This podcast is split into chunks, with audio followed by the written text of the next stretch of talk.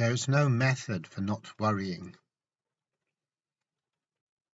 So if I, I'm a worrier, then the important thing to understand is that there exists no method, absolutely no method at all by which I can remedy this worrying or make it less or manage it.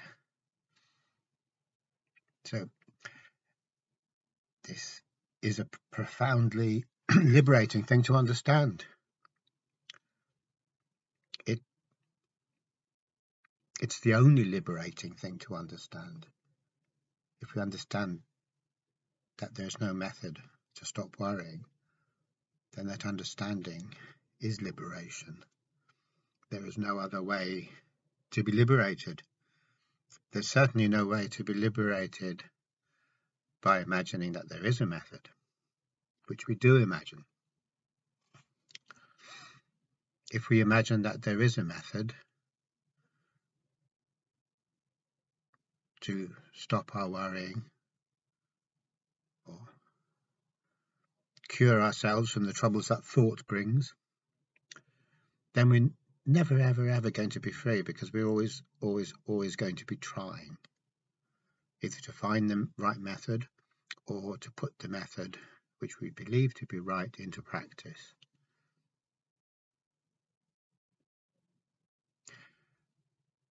When we try to put the um, belief that we have of what the right method is into practice, then it won't work. It might appear to work temporarily, really when um, we look at it, we realize that it doesn't work. And that could lead us to an understanding that there is no method. But it doesn't generally because we we assume that we're doing it wrong. We assume that the fault is with us, not with the not with the assumption that there's a method for stopping worrying. Especially if everyone else is saying that there is a method, of course we're going to think the problem must be with us. Of course we're much more likely to doubt ourselves than to doubt, to doubt the whole world or what appears to be um, an objective truth according to the whole world. So although we, we could have the insight as a result of repeatedly trying and failing, which would be a good thing, to try and fail is a great thing, in, in, in psychological terms, not in physical terms maybe, but, but in psychological terms it's a great thing because that equals liberation. But that doesn't happen because we don't doubt our own insights. We don't even let the insights come to fruition. We just can't, we doubt them. We've been banjaxed, so we don't trust ourselves that's actually the, the whole point of heteronomy, the whole point of the, the undercover message that um, the social system is giving us, which is expertise and knowledge and awareness and everything uh, exist outside of us. The right um, understanding of things exists outside of us. Everything exists outside of us. Which is completely 100% wrong because everything that exists on the outside is merely that um, play of thought, the circus, the circus of thought. The guy on the unicycle, the um, the clown, the acrobats, um, the lion tamer, whatever. All that stuff is the activity of thought. None of it is true. None of it is helpful. Not psychologically speaking. In other words, it, ways it is, but we're talking psychologically. That's more important, really. It's more essential anyway. So if we say there is no method to stop worrying, by which we can stop worrying, this makes this makes sense straight away if, if, if we're receptive enough to hear it without automatically reacting, thinking that can't be true or thinking whatever it is we're thinking. Just to let this the sentence stand there. It's clearly true. how could there possibly be a method for not worrying? After all, where is the method coming from? Apart from my worry about my worry, I'm worried about my worrying, so I have a method to not worry. So the method is the worrying. We could say that in, a, in an essential sense, methods are worry or methods are anxiety. And uh, the reason for that is because if there's a method and it's pointing at a at a designated outcome, and therefore there's a possibility of achieving that designated outcome or not achieving it. And it's not guaranteed. No matter what we might like to think about fail-safe methods, no method is there's risk in everything. So because there's risk in everything, there's the, we have to be cognizant of the risk that we won't achieve our goal, which is very important to us. And that equals worry. Worry comes out of absolute terms, in other words. If something is absolutely right and absolutely wrong, or it's absolutely right that I try to stop my worrying or try to do anything else, that is worry because I've got absolutes. Absolutes create worry. There's, there's no leeway in absolutes. If I were to look at things in another way and say, well, it's okay, that's, that's fine if I stop worrying and it's fine if I don't stop worrying, then there's no anxiety here. We might say, oh, but that type of laissez-faire attitude with regard to worrying is, how can that work? You have to stamp it out. You have to be firm. You have to be um, not so ambiguous about it, easygoing about it. But then if we do that, then we're worrying. We're back in worry territory because we've created a world made out of absolutes.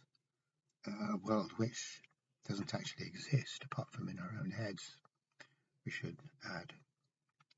So we've created an anxiety-producing world of absolutes that exists in our own heads. And the result of that is that we do worry. And as long as we're contained in that artificial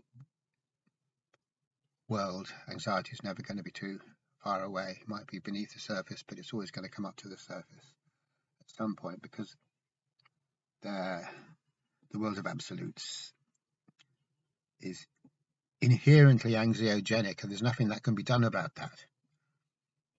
Unless, hypothetically, we could guarantee that um, guarantee that things always happen the right way.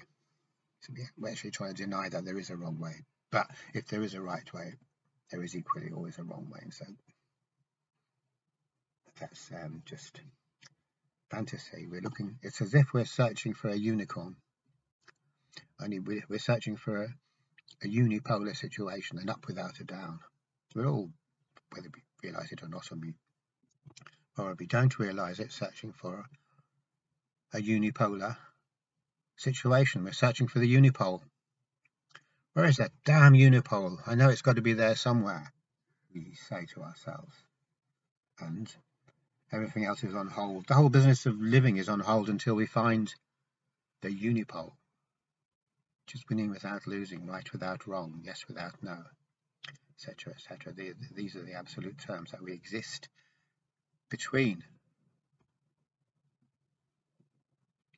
Now, when we're existing in the world that exists between the absolutes, the um, two corresponding um, complementary absolutes of yes and no, right and wrong, we imagine that there's freedom there. And we imagine that this freedom is to be found by annihilating, ex uh, extinguishing, eliminating completely the pole that we don't like, which is things not happening the right way, the way we things not happening the way we want them to. So if we think we can actually annihilate that possibility, then we get the unipole, the things happening the right way, everything is fine. That's what we're aiming at, and we're keeping everything on hold until that happy situation comes about which it never does because it never can do, can do because um, no one gets anywhere chasing unipoles.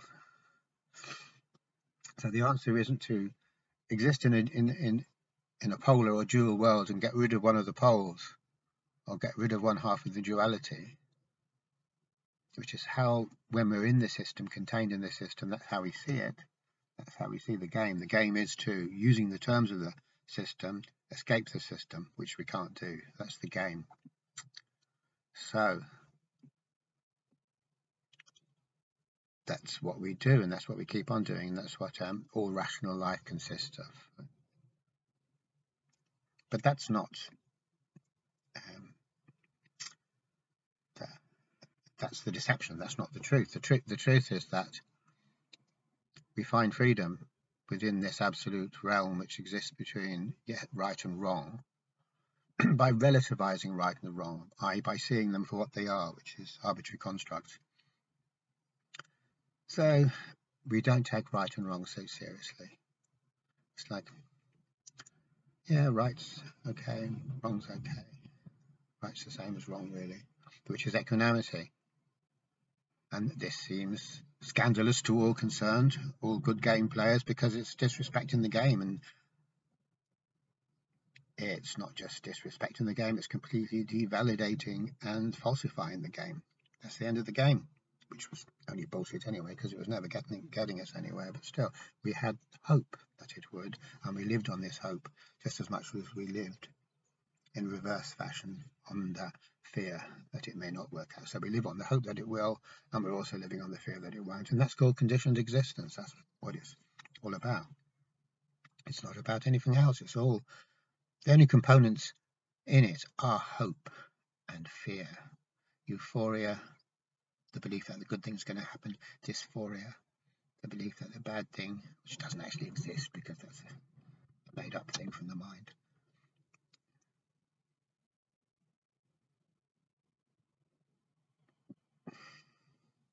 So the hope that the good thing is going to happen, the belief that the good thing is going to happen, I'm kind of losing my train of thought here, but is euphoria, and the, the, the, the reversed belief is, is dysphoria. And there really isn't anything else in in the in the conditioned realm. They can't be because the conditioned realm is made out of our thoughts, and our thoughts are absolutes, and our thoughts are also um, dual, polar, yes and no, and we exist within the um, the field of possibilities that exists between yes and no, which is actually not a field of possibilities because there aren't any possibilities apart from believing blindly that we can get one without the other, which we can't. So that's that's the whole of conditioned existence, just just there.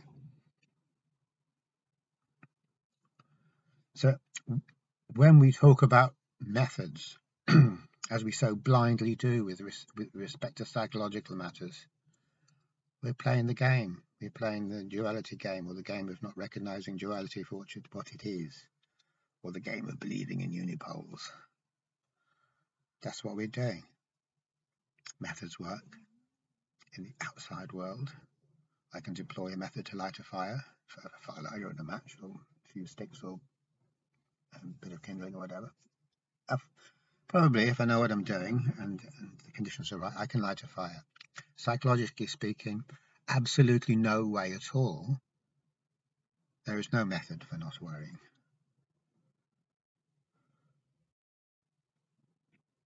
So, the reason this is liberating, of course, is because as soon as I see that it's not even just a statement, it's it's it's an overwhelming um, flash of understanding. There is no method whereby we can stop worrying because worrying is methods are worrying. Methods another level of worry. Then we get to worry about our worrying, and then we get another level and we worry about our worry. That's all that can ever happen when we're contained in the thought creating realm. That's all that can ever happen. There can be no transcendence of that duality. Duality doesn't transcend itself, not left to its own devices. We can transcend it by not taking it so seriously. which is something that we can't do on purpose.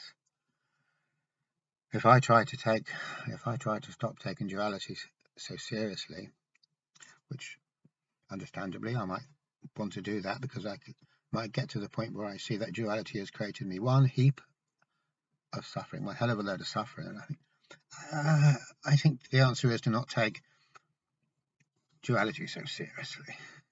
Because after all, it's only a made up thing, it's only just abstract, absolute categories that are acting as tyrants and pushing me this way and that way for, for no for no with no benefit in sight at all, other than being bullied just for the sake of being bullied by my own thinking mind. Just because he gets a kick out of it, maybe. Why do bullies bully? Um, the thinking mind is a bully. It's it's a bully and an abuser. If it gets the upper hand, because it was never meant to have the upper hand, because it, it, it, it, is a secondary principle to non-duality or to consciousness. Therefore, it can't lord it over consciousness or because it doesn't even recognize it. It tries to force everything to fit in with its own understanding, which is a null understanding because it's only um, a self-cancelling game. It never gets anywhere.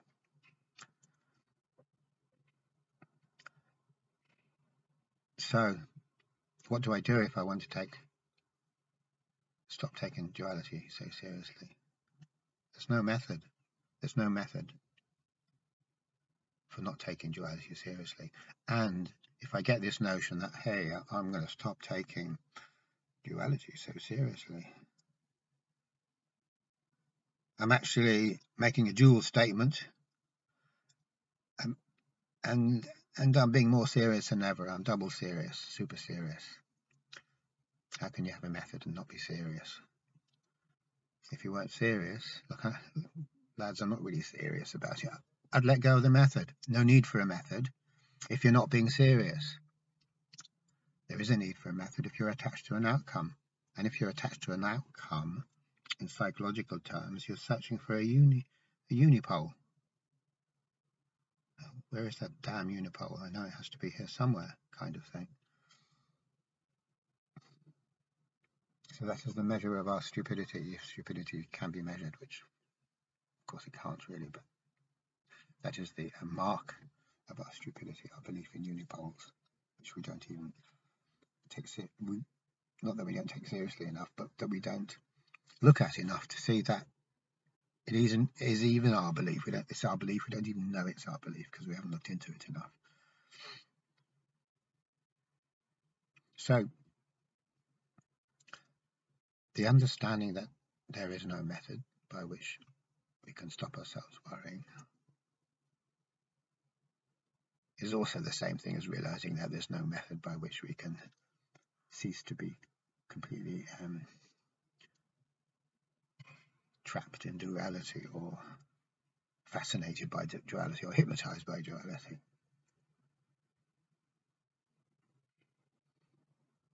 And that's liberating, not just with regard to, to to worry, but it's liberating with regard to everything. Because at this point we've seen through the notion that um, the notion that purposefulness, which is the same thing as thought, which is the same thing as logic,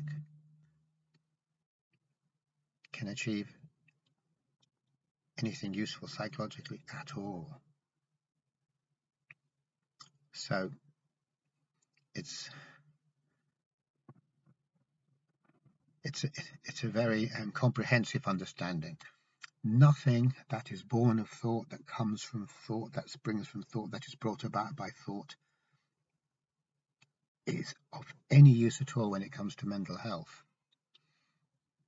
It's um, not only is it of no use, it's a tyrant. It's the thing that we're trying to escape from the tyranny of thought, the tyranny of living between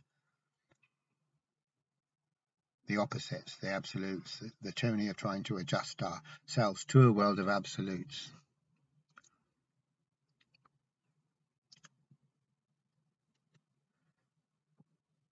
So, thought is the very devil, in other words. In, the, in this in this respect, that very much sounds like I'm demonizing thought, I'm devilizing thought, but only when it's got on top and it's trying to call the shots to everything because it's too dumb to do that and too dumb to know that it's too dumb to do that because it's only just a mechanical reflex thing. It is dumb, but that's okay if we use, if we hang in there and use it in a wise way. That's okay. You could say that um, that a monkey wrench is dumb in the sense that if we try to use it to organize the whole world, it doesn't know. It knows how to be a monkey wrench. And that's good. It doesn't know anything beyond that. No machine can know anything beyond the functional parameters of its own machinehood. So that makes us pretty daft if we try and put a machine in charge of everything like the machine of thought. That makes us pretty dumb. So really it's not thought that's dumb, it's us. But then when we do that, we become what thought says we are anyway, so we are thought, because who we are is not allowed within the remit of thought, because who we are doesn't exist in terms of absolutes or mental categories. But the funny thing about this, or the, maybe it's not so funny, well, it is funny, but it's also pretty um, pretty scary. The, the funny, scary thing about this is that um, no matter what insights we have, no, no matter what we try and do in, in this world of mental health, we always, always, always, always put thought in charge of it. So we have all the stuff. Maybe we have some good stuff. Maybe we have some quotes from Chodron, and we have some of this, and we have some Rumi poems, and we have all the stuff, but then we put thought in charge of it, and we try and make a method out of it. Okay, thanks for watching.